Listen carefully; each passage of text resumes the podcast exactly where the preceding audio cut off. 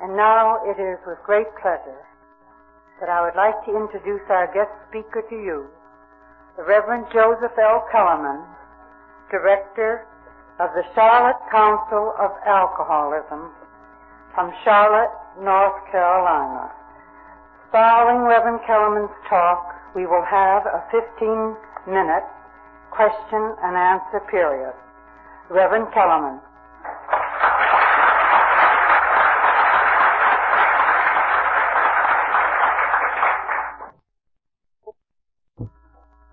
Penny. Lois, Paul. I look forward with a great deal of joy and pleasure to being here.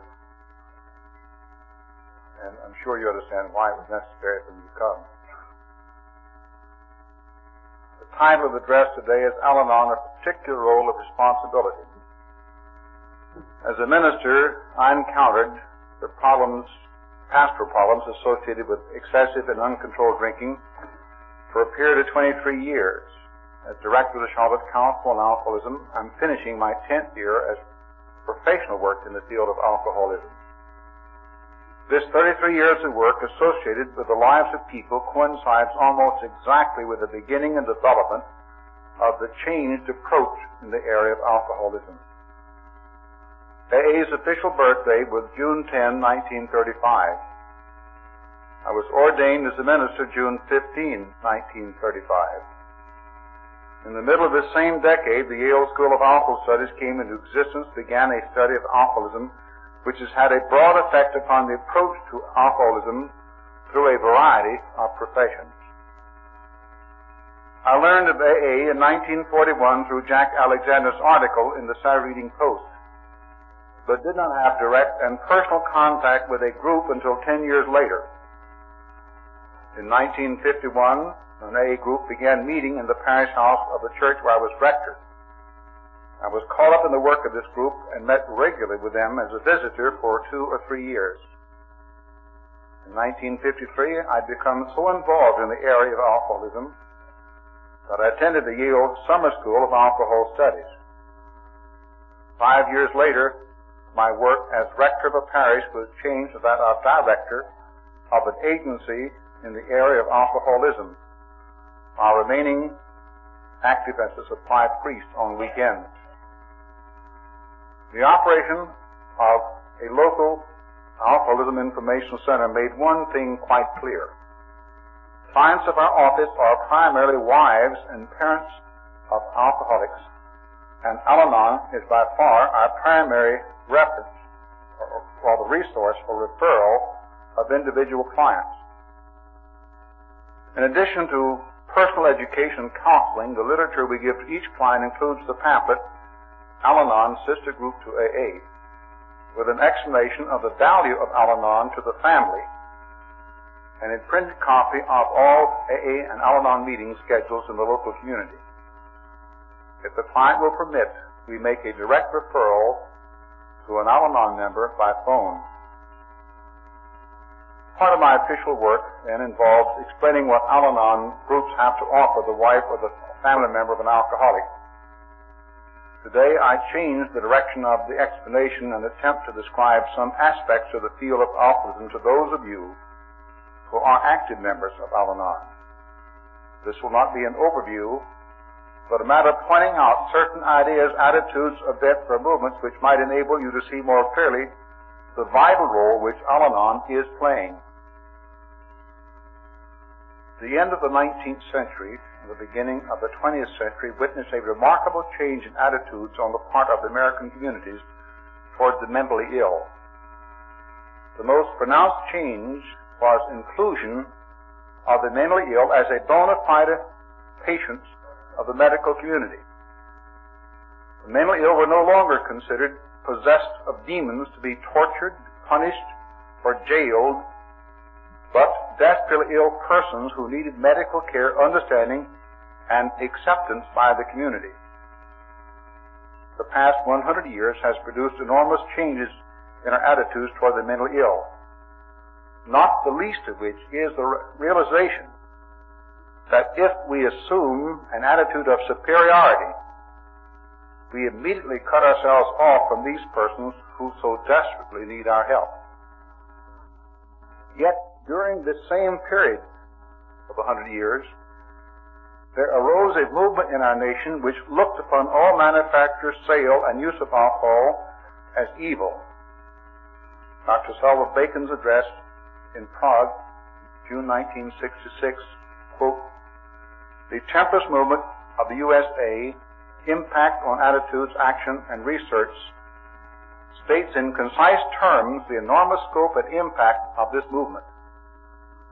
Alcohol was not only defined as evil, but the cause of evil. Dr. Bacon points out that in the battle between the Temperance movement and the anti-Temperance movement, there developed a third larger group which was not organized or actually well defined. This group he has assigned the term the avoiders. Those persons or groups who were opposed to the programs, activities, and fights between the so-called wets and the dries. This avoidance was not only that of individuals, but included the medical, professional, hospital, health, and welfare agencies. Legislators concern themselves with fights about the control of the production of the sale of alcohol but not alcoholism. Perhaps the sternest warning Dr. Bacon gives in the entire paper is that a revolution in thinking about alcohol and alcoholism has not occurred. Change is on the way. But the impact of the Temperance movement still dominates the thinking of most persons today in the area of alcohol problems, especially the preservation of the massive avoidance group.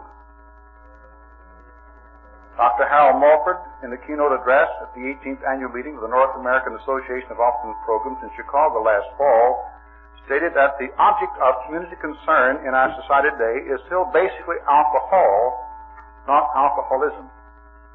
He adds that this concern works for about 95% of our population, but that alcoholism will not become a community concern until it is more clearly defined. However, the most basic appeal of Dr. Mulford's paper to me was the principle that the interaction process of the drinker and those significant others in his life creates alcoholism. Dr. Mulford states that alcoholics are created, not born. The help which he needs in recovery is a reversal of a process which resulted in alcoholism. Specifically, it is to reestablish social ties with the family, friends, employer, minister, physician, etc., etc.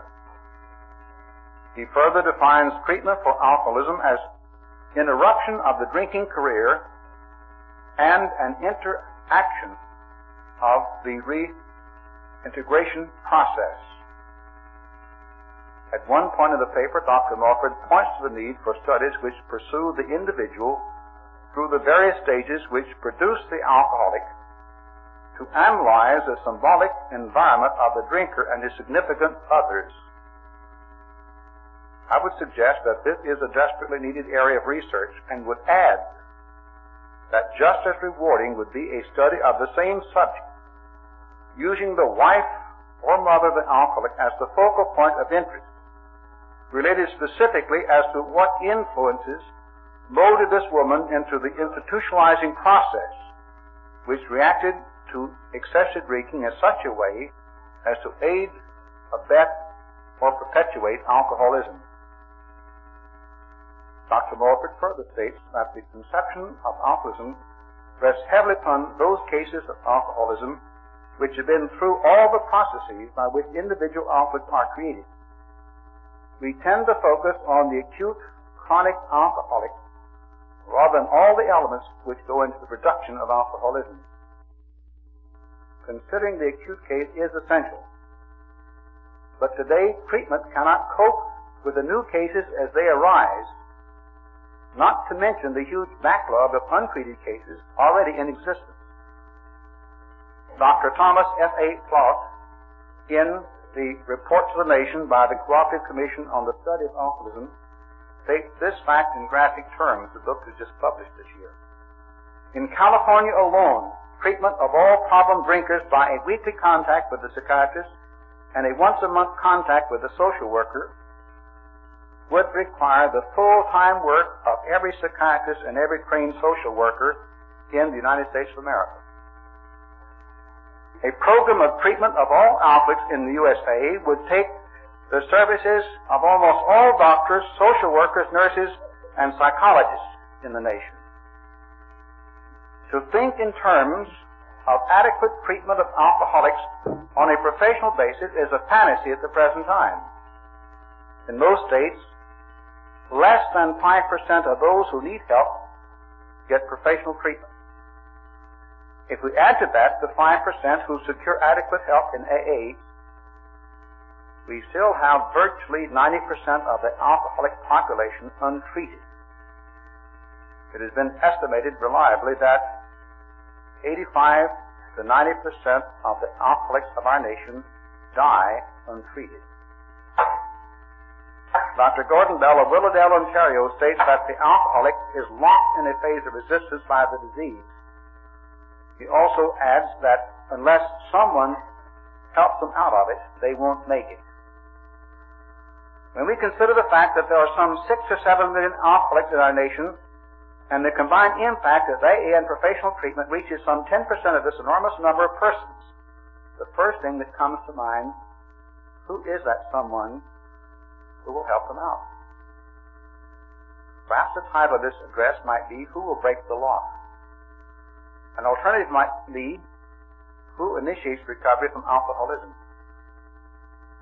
In my own state, a study of unilateral therapy of alcoholism was done by Dr. John Ewing, professor and chairman of the Department of Psychiatry, University of North Carolina. An oversimplification of the report of the findings of this study indicates that attempts from simple counseling to intensive individual therapy of the wife has major influence on the alcoholic. The wife was tempted adapted to the husband's drinking and entered an emotional homeostasis which tends to perpetuate the drinking. Throwing this out of balance by dealing directly with the wife opens up tremendous promise in the field of recovery. As an aside here, the same is true if the husband is the spouse of the woman alcoholic. I've written this in the male-female so remember this applies to husbands as well. Dr. Ewing began with 44 wives of alcoholics in this research project. Six refused to participate and six others dropped out of the program. Of the 32 who gave the program a fair trial, he reported the following results occurred in the alcoholic husband. A substantial change occurred in 16 which might be termed recovery. The method had a moderate effect on six other husbands who made good progress. Five made fair progress, and five had no progress or poor effect. I'm certain that each member of Al Anon present understands the working principle which Dr. Ewing paper reveals. Half of the husbands got well through the change which occurred in the wife. Again, where are wives to find skills of this type from professional persons? Fortunately, Dr. Ewing does not believe that it must necessarily begin with a psychiatrist, and is quite plain to state this. He states that an Alcoholism Information Center is such a source, that an understanding doctor or minister is another place to begin, and includes Al Anon as a resource to which your wife may turn for such insight and help. This brings me to the heart of the matter. Al-Anon today is the only readily available source of therapeutic help for the spouse, parent, or other member of the alcoholic family. The reason that other agencies do not provide such help, unless in conjunction with the treatment of the chronic alcoholic, is not difficult to understand if we look at the chronology of alcoholism. The earlier symptoms of illness are experienced by the family several years before the latter stages of illness forces recognition of existence by persons outside the family. Gross drinking behavior, blackouts, sneaking and gulping drinks, severe and chronic hangovers, loss of control, the alibi system, the early morning eye openers, and antisocial behavior all occur within the home. What appears to be somewhat deviant drinking behaviors to the outside world may be devastating within the family. The spouse is usually the prime object of hostility during the drinking episodes and feels the impact of drinking long before the employer is even aware of the problem. Many times at workshops on alcoholism, I've heard the statement, quote, early diagnosis and treatment of alcoholism gives far better chance of recovery, unquote. As the nature of the illness is denial of its existence, and the family both sees and feels the impact of this illness five or ten years before it breaks through to the outside world. In a convincing manner, it means that the spouse of the alcoholic must initiate the treatment if it is to be done at an early stage. Rarely does the wife seek help initially because the professional community which surrounds her husband does not recognize or accept the earliest symptoms as alcoholism. A study done in Iowa three years ago indicates that about half of the estimated problem drinkers appeared in the offices of professional persons during the course of a year with difficulties related to problem drinking. Only a small percentage sought help for drinking problems and as most professional persons in our nation have not had one single hour of professional training in the field of alcoholism, the question of the pathological use of alcohol and alcoholism is easily avoided. The social, cultural, and professional circles of interaction which surrounds the alcoholic both contribute to the illness and help them deny its existence. To explain this and to enable persons who are my clients to understand their role in alcoholism and also at times in lecturing professional groups, I have combined information from three or four very knowledgeable persons and put it together in a hypothetical sociodrama. The play is in three acts and is given the title Merry-Go-Round Named Denial. All too often, the alcoholic is viewed as one person causing others or himself difficulty because of excessive drinking.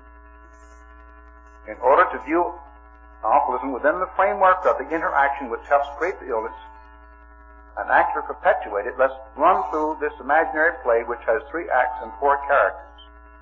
I forgot to write it in the manuscript, but I should have put right here because alcoholism cannot appear in isolation, progress in isolation, or sustain itself in isolation the most important thing I left out of the paper, so you put it in your notes.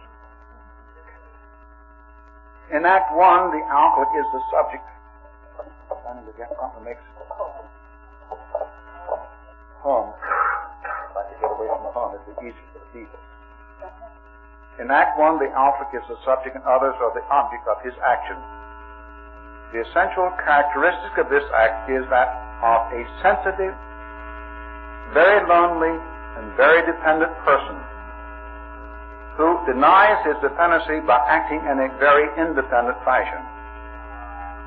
Has learned by chance or experimentation that alcohol gives a sense of success, well-being, and self-sufficiency, or in other terms, becomes a psychological blessing. By word and deed, the denial process is conveyed to others, and by drinking, he's able to convince self that there is no dependency. Drinking results in something akin to omnipotence. Once under the influence, a profound Jekyll and Hyde change occurs within the alcoholic.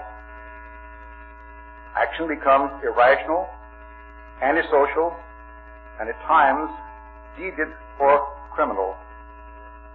A crisis of some kind is created, and the alcoholic usually ends up in a mess.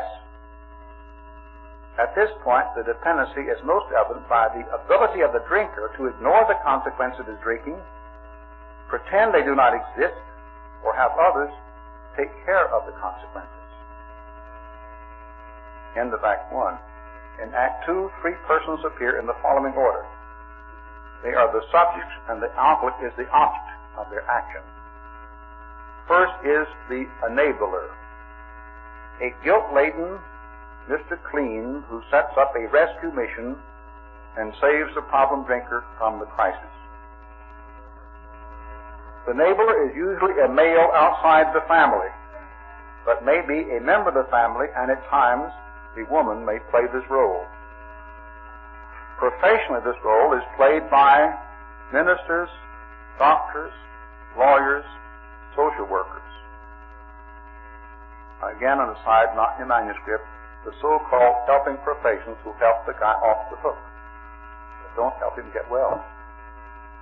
The second actor is the victim who is the employer, the boss, business associates, or at times a key employee. Even a secretary may be this. The victim keeps the work going and protects the outlet from loss of job. Without this protective help, the discipline of work requirements would be exercised much earlier. The highest recovery rates known today from alcoholism occur where industrial programs offer rehabilitation as an alternative to overprotection and eventual dismissal. Again, on the side, I heard a man tell a group of that no man next door volunteered to go to AA. They went to get the wife back or get the wife off the back. They went to get the job back or to get back to a job. A third character to appear in Act 2 is the provocatrice. That's you. The female provoker. She provokes, precipitates, coerces, controls, holds together, hangs on, never gives up, but never forgets. Usually this role is played by the wife, but mother at times, the sister may be involved.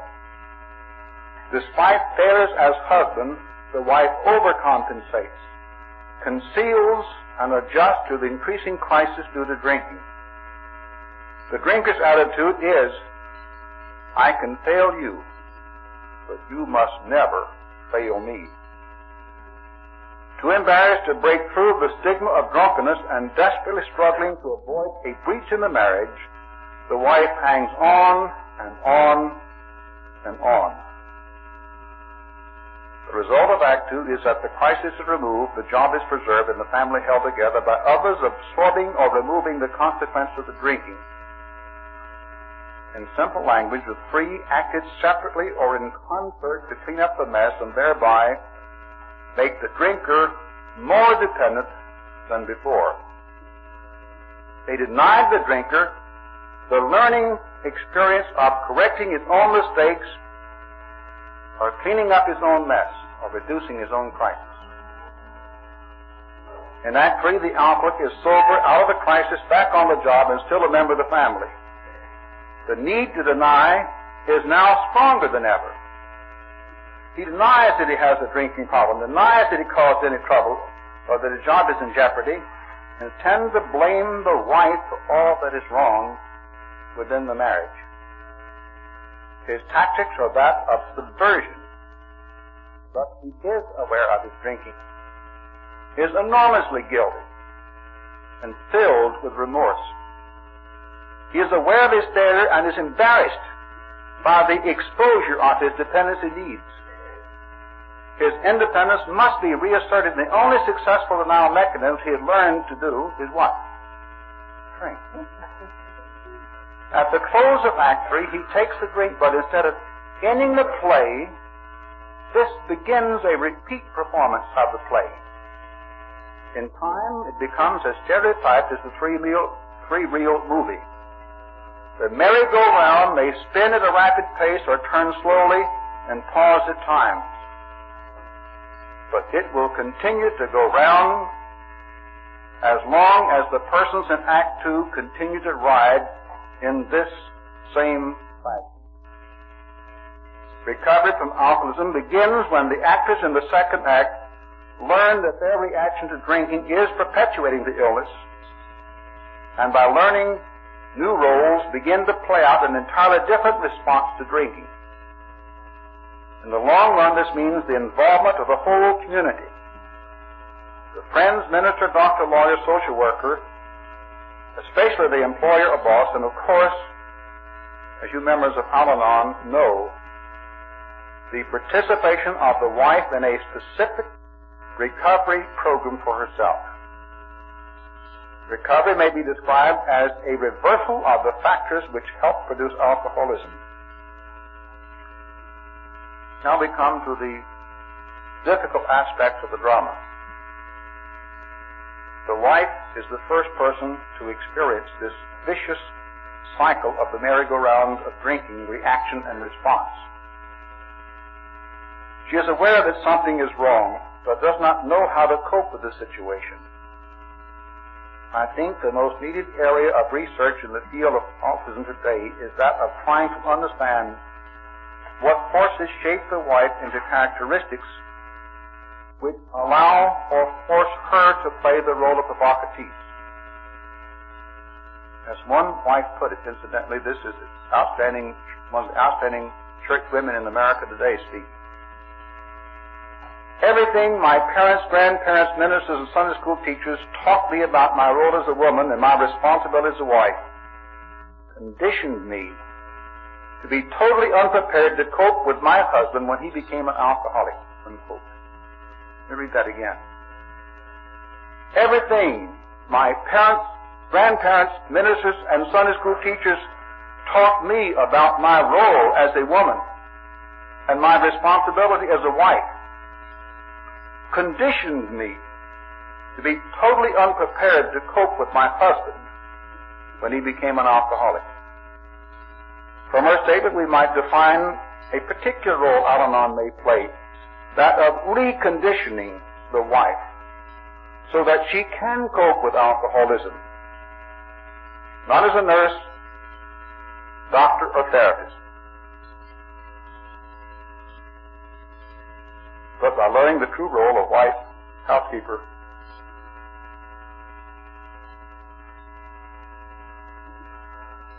companions, possibly breadwinner.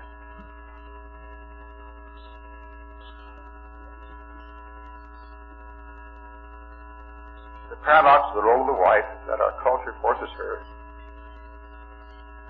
to help build the merry-go-round become the first to join her husband in the cycler movement. So doing, she becomes a tragic figure in the drama. For she contributes to the illness and also suffers severe emotional distress because of it. The second paradox is that although treatment or counseling or group therapy for the wife is the most effective method of beginning the recovery process, almost all services for treatment and rehabilitation are geared to the chronic alcoholic, not to the family. The third paradox, and perhaps one which is the greatest barrier to recovery, is that the idea that you cannot help an alcoholic until he wants help. When in fact, it is the wife's intervention by seeking help for herself at an early stage that gives the best possibility of recovery before the illness runs its course. To put it bluntly, where we need the most intensive research and assistance for those who play the role of provocatrice and possibly the role of a neighbor also. In this area, there is little or no interest on the part of professional people. In the areas of treatment and recovery, millions of dollars are being spent, but little or none of it is directed to those who play the primary roles in the merry-go-round. Industry is taking the lead, but this is in the chronology of progressing illness comes five to ten years after the family needs initial help. In other words, you gals get left out until far down the line. Now, as you roll as Al-Anon members, Dr. Joan Jackson's study indicated that the average wife denied her husband had a serious drinking problem for seven years and then waited another two years to seek help. Somewhere, somehow, we must initiate an early information breakthrough that Al-Anon exists and that it offers understanding, fellowship, and insight for the spouse of the alcoholic, which may and often does lead to a genuine recovery from alcoholism. Sometimes when I lecture to a woman's group on the role of the wife initiating recovery, a question will always arise. Is it fair to make the wife responsible for the recovery of her husband's drinking problem? Without going into any of the dynamics as referred to very briefly in this paper, I always reply, no, it is not fair. But the wife has a choice which she must make once it appears. Seek help for herself or perpetuate and contribute to the advancement of the illness. Nothing fair about it, but that's the reality. I will not suggest that Al-Anon attempt to make over professional roles, or take over a professional roles rather, or become a clinically oriented group. God forbid it. However, I dare to suggest, one, that every effort be made to inform ministers, doctors, and lawyers of the existence of Al-Anon and recommended methods of direct referrals. You cannot become aggressive in seeking membership, but as individuals, you can become aggressive in making yourself known to those who can lead family members into your groups. Two, that some type of beginner's classes be offered new members. Simple, direct information at the earliest stages should be offered to members, and from the beginning the wife should understand that her changes in attitudes and approaches may take months, possibly years, and that if her husband joins AA or becomes active in the recovery program, that joint participation on her part will be required on a yearly, I mean a regular basis, of weekly sessions for a period of two or three years. Why should be told quite early that her own therapy multiplies the probability that the alcoholic will accept a recovery program and that once in the program, joint participation virtually doubles the probability of recovery. Third, a suggestion may be a little more delicate, but at times, and I think too often, is needed. Members of Al-Anon, especially the newer ones, should be instructed, guided, encouraged, and supported, but should not be forced into action nor deterred from any action they themselves wish to make. The wife usually knows best, and if she is armed with knowledge, but most important, she knows what she can do or she knows what she must do. Give the new member group support, but don't make decisions for individuals. Fourth, whenever possible, encourage communication and dialogue with competent professionals in the field of alcoholism. Each of you can help the other. Lastly, as individuals, actively promote research, education, and therapy for the spouse of the alcoholics. There are such limited facilities for professional treatment of alcoholics. But every wife should know that if drinking begins to be a problem, there is help available in Al-Anon. Also, that there is real hope for recovery. Even if she alone has the courage to enter the fellowship of Al-Anon, and digest enough insight and understanding to feed the recovery process into the potential or back into the actual alcoholic family. Thank you for letting me appear.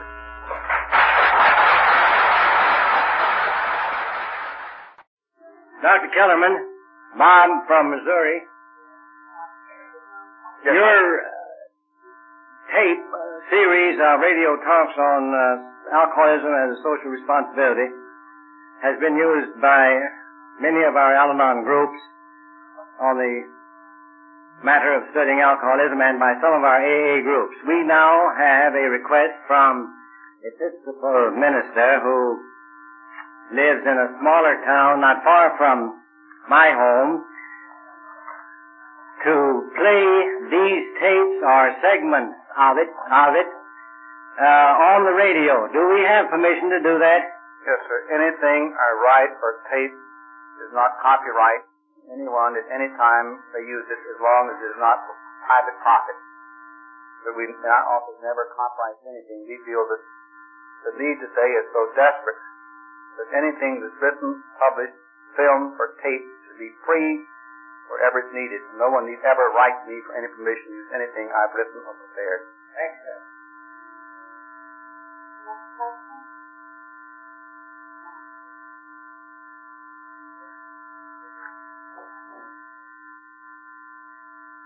I have a question. I'm Margie from Nevada. I have a question from a member in our area, and I'm not too sure I understand exactly, except I know I've heard her discuss it. And in uh, your chapter on Al-Anon faces alcoholism, uh, you you speak of a martyr, and in this uh, paragraph uh, you point out how this had caused extreme uh, Hostility. hostility. And she had asked in a group one time how this could be. And I might point out this is a girl that has had a great deal of of uh, therapy and has been institutionalized. Uh, the word martyr there is used in connection with the adjective unnecessary martyr. Unnecessary martyr is the person that forces you to hurt them, which is the extreme form of hostility. The words, uh, a martyr is a person who would do anything in the world to avoid martyrdom. Our Lord in Gethsemane, if it be possible, let this cup pass from me. But because it was not possible, he gave his life. And anyone who forces you to injure them is not acting in love, but in extreme forms of hostility.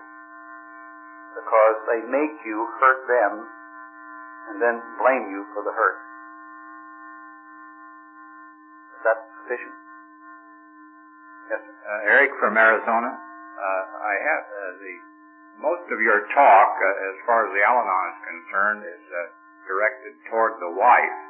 Now, I realize that in the past this has been the recognized thing, but there are becoming more and more uh, male Al-Anons because there are becoming, and we've noticed this particularly in the last few years, there are becoming more and more female alcoholics that are getting out into the open. Now, uh, what can we do, or how can we present this to get more males into Al-Anon? Uh, that's the sixty-four dollar question. Um, although you said one thing that I think is important. You said that more and more female outs are getting out in the open. Uh, everything I read from the best scholars and research people still state there is little or no increase in the number of alcoholic women as contrasted with men. It's still on a virtually a five to one basis. More and more women are being recognized and out in the open. Now the difficulty is this, and I don't know any other way to explain it. How many of you girls have a male doctor who's your gynecologist? Hold up your hand. How many men have a general practitioner who's a female doctor? a male is very embarrassed to admit anything that's wrong with him or turn to women for help. I don't know whether we need the men, AA, Al-Anon groups or not, but the two things that happen. First, a man's pride is enormous. Uh, I was sitting with a A member who spent five years in prison for involuntary manslaughter of two teenage girls driving a car under the influence.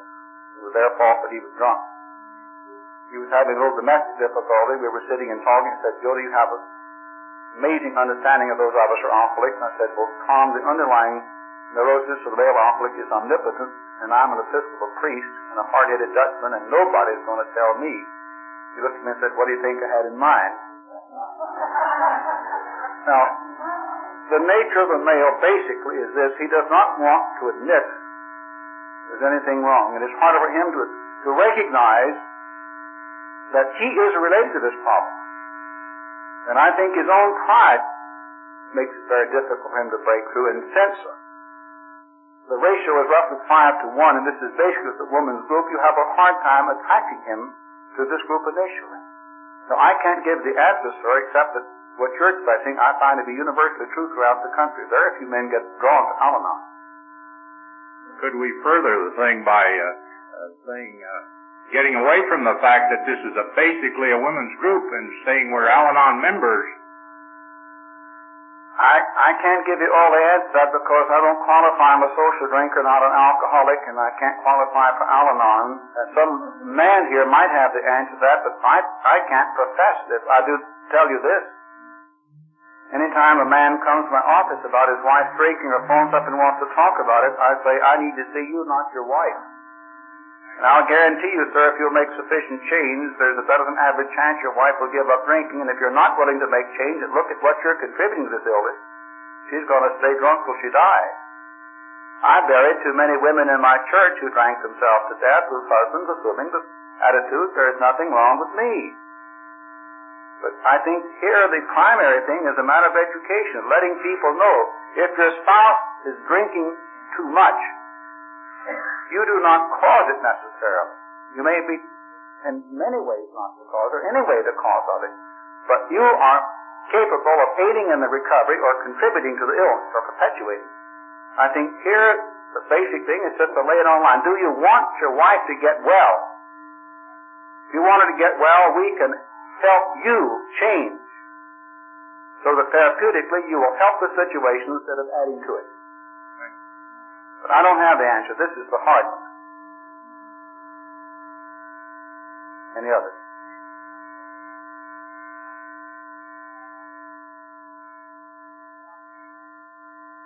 Wanda from Board of Trustees. Um, I have a question that I'd like you to enlarge upon a little bit. I don't quite understand what you meant by saying alcoholism cannot sustain in isolation. This is a quotation from Dr. Selden Bacon, and it's included in one of the tapes, the gentleman from, from Zurich.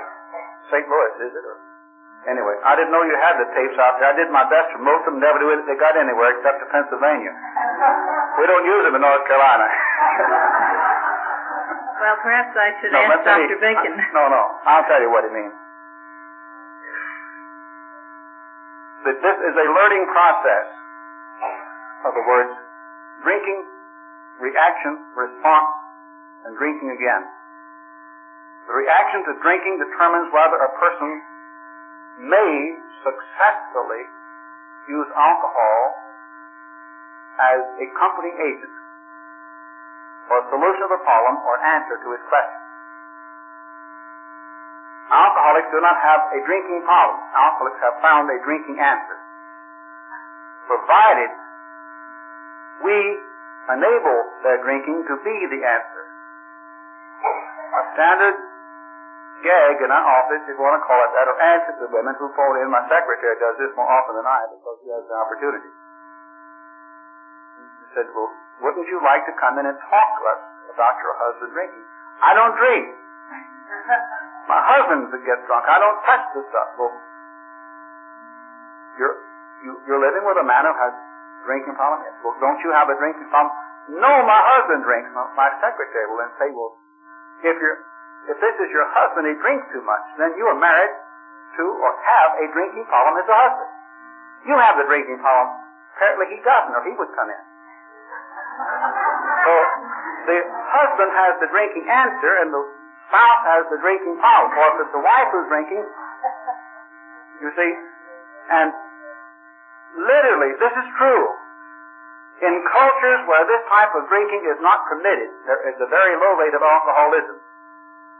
Now, drinking doesn't cause the problem. Drinking is the relief, the escape, the solution, the running away from the anesthetization of the problem.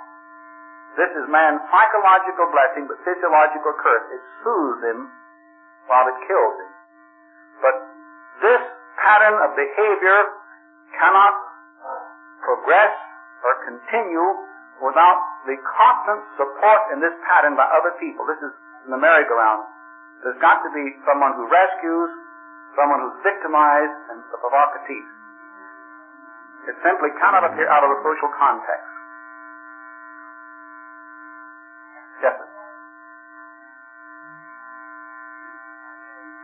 I'm Bud from Virginia, and I'm one of these welcome guests, Penny. Oh. Uh, Bud, I think it's improper for me to say something, but uh, Reverend Kellermann, you said, in effect, that the superior attitude of society, which the alcoholic meets is inimical to his recovery. I agree with everything that you have said here today. One of the problems that Al-Anon has today, in my opinion, is the superior attitude which recovering alcoholics have towards Al-Anon. Uh,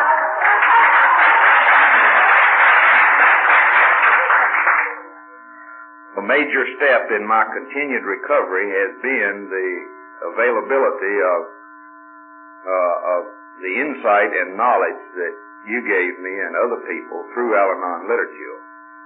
I think one of the biggest benefits that Al-Anon could gain would be to have this literature more available as one of your thrusts of your Al-Anon program to make it more available in whatever way you can uh, do so to relatively new AA members who are still on the defensive.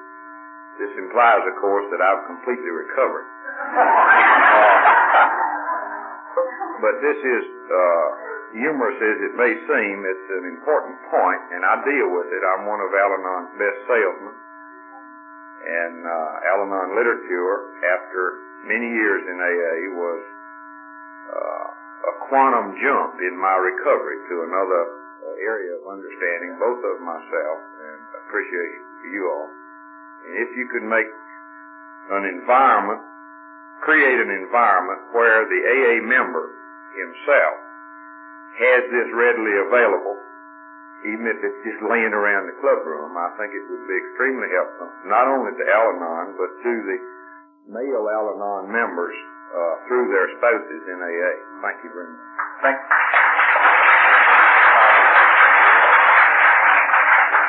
At our informational center, we give every client, whether they're the alcoholic or the family of the alcoholic, literature on AA and Al-Anon and professional material.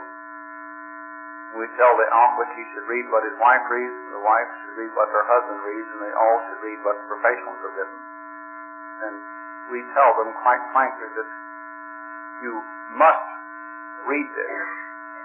And I'm getting more and more uh, directive. In fact, I've always been a directive counselor. Indirection this deal or non-directed counseling is some of it absurd, useless.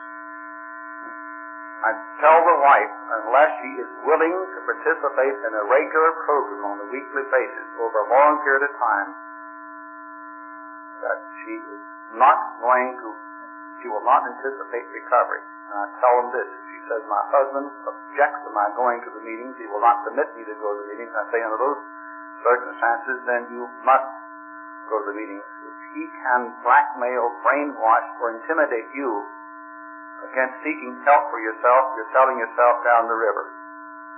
Now, as you know, due to circumstances, I'm not very gay today or facetious, and yet I want you to know that being able to come has been of tremendous importance to me this week. There's one little gimmick I use at times when I face a wife who can't understand what I'm talking about, why she has to learn to protect herself. Very simple thing. Tell a woman, I want her to give me in one word the exact difference morally and legally between two acts which are identical outwardly, but morally and legally are absolute opposites. Rape and the second is prostitution. And I've had clients come back with the answer before I could say, tune is prostitution. I had one girl that said mission and I'm giving it all the time. this girl, at 29, had never had a proposal of marriage. And she met a man who had a fourth grade education. She knew he drank. But in two weeks he asked her to marry him and she was afraid she would never get another opportunity. So she did. And she went from Mecklenburg County down to York, South Carolina, which is the Gretna Green of our area. and married him because he said I was embarrassed for my friends to see the man I was marrying. And one week later, I would have divorced him, but this would have required going into court and let people know what I'd married. I've lived with this man for 17 years under this condition. You understand why she felt that her marriage had been prostituted. It had nothing to do with sex. It had to do with the role of marriage, what a woman is in a relationship with a man. On another occasion, early in my work, a woman sat in front of me and said, when I was 20 years old, my father punished me by keeping me at home for a week because I was 10 minutes late getting back with a car which I told him I wanted to use for one hour and I got back an hour and 10 minutes. I swore right there and then I would marry the first man that I after I turned 21 and I did. My father opposed it on the grounds he drank too much and when he opposed it then I had to do it so I did. A year later I would have come home except I couldn't bear to hear him say I know a month later I would have come home, but I couldn't bear to hear him say, I told you so. I've lived with that man 27 years and borne him five children and resented him every day of my marriage. He was considered to be a hopeless alcoholic. And you get why the situation was hopeless. These are things that we see all the time. Or the woman who spent an hour talking to me about her son who was in Virginia. This woman was sent by the doctor because she reported to him after two weeks of taking his sedation she couldn't sleep. When he learned her son was an alcoholic, 37-year-old married boy living in Virginia, he sent her to me on the basis I might have something that would be more helpful than his pills. The boy had been divorced by the first wife. Mother was supporting a 70-year-old grandchild. Keep the boy from going to prison for non-support. He married the second time and had three little children. Two weeks earlier, he had phoned and had to have $75, which he would not trust her to mail. Drove 200 miles to Charlotte to get the money. Drove back. A week later, the wife phoned up and he'd been drunk a week and she was leaving and bringing three kids and coming to live with her mother-in-law. She couldn't bear this because this would be evidence of a second failed marriage, but she also said, if you leave, he will drive drunk to catch up with you and might wreck the car and kill himself. So she got a neighbor and drove to Virginia to persuade the wife to stay and try to get her son sober. She came home a day or two. She talked about this for one whole hour. Then looked at me and said to me, which was that which was the most relevant of all questions and yet in the eyes of most people is totally unrelated. She looked at me and said, Mr. Kellermann, do you think my son's going to hell?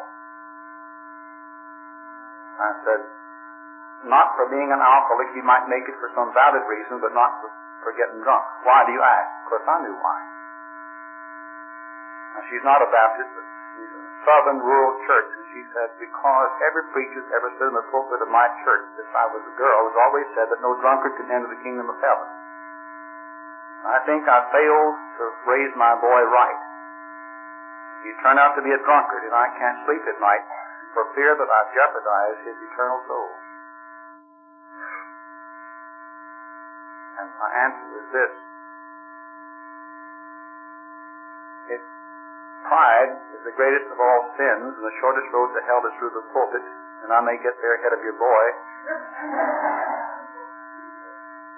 But also, I feel that the ministers who've taught you this are bitter and hostile, and they've got a far better chance of getting there ahead of your son.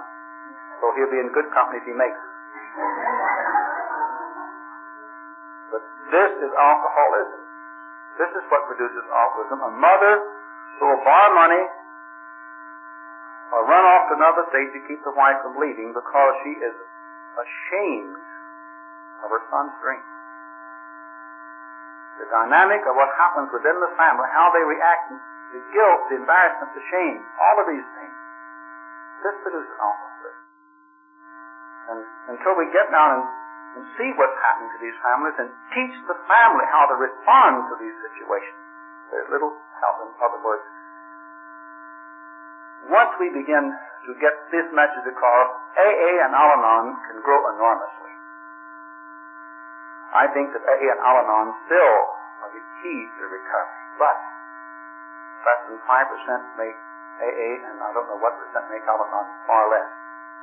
Somewhere, somehow, we've got to reach the families and let them know that when they're willing to reach out and seek help for themselves, this is where something begins to happen.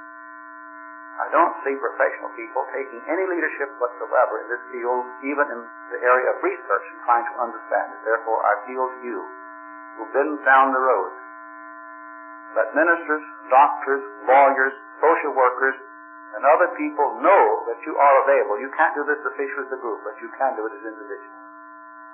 And let them know that when this problem first appears in their clients, patients, or parishioners, that you're ready to help then, not when it's at the end of the line.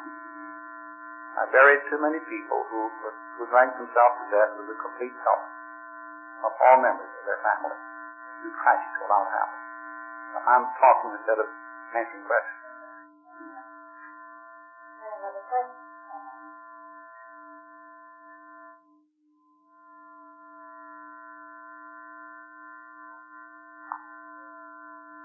there any more questions anywhere? This is your last opportunity. oh. Helen from New York. Yes, and thank you very much. Uh, this is a question that has been bothering me for quite a while, and I don't know if this is the time to bring it up or not. And I presume it's a typical alcohol, Al-Anon answer. I don't know. But this is it. If an outsider, an, an enlightened Al-Anon member, recognizes the early symptoms of the disease in an affected family, should we or do we have the right to tell them that they are on a precipice? Especially so if the spouse is happily unaware that a big problem is in the making. I think you are entitled present information to an individual under circumstances. In fact, maybe I'm way out on the subject, but it requires aggressive intervention to get into the minds of people the fact something is wrong and something can be done. Now, it is possible that some men's drinking do not severely interfere with the family, but this is rather rare. Occasionally the wife tells me that her husband never beat her, always provided for her, but in time the problem began to be acute. But I think it's perfectly proper to suggest to this woman that the drinking pattern of her husband or his wife is identical to what you live through within your own family. And ask if she would like to help out. Boy in my church who drank himself to death at 39 didn't come to me for help as a pastor, but it did turn to me later when it was too late.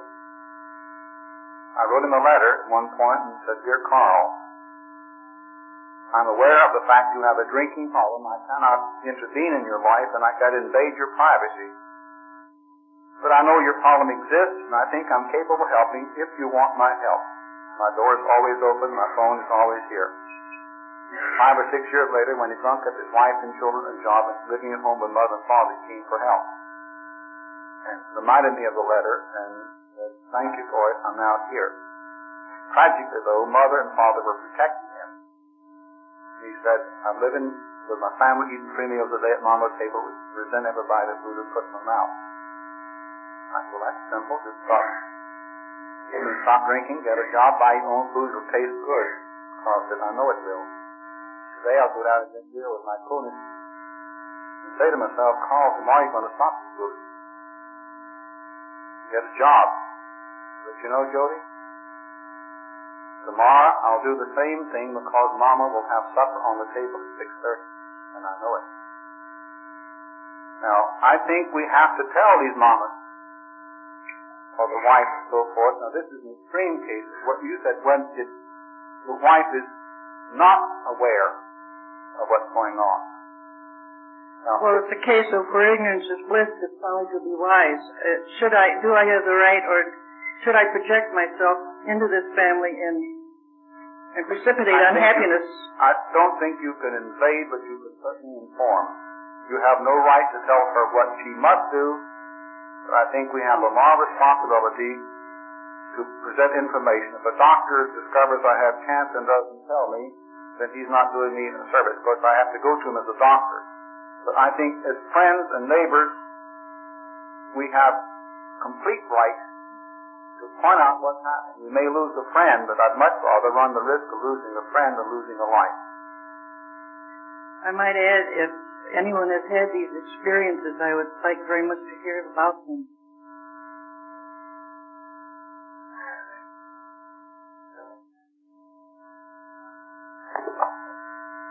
That is the last question, I know that I'm speaking for everyone when I say our hearts are really full today in our gratitude for this wonderful talk that we have had this afternoon.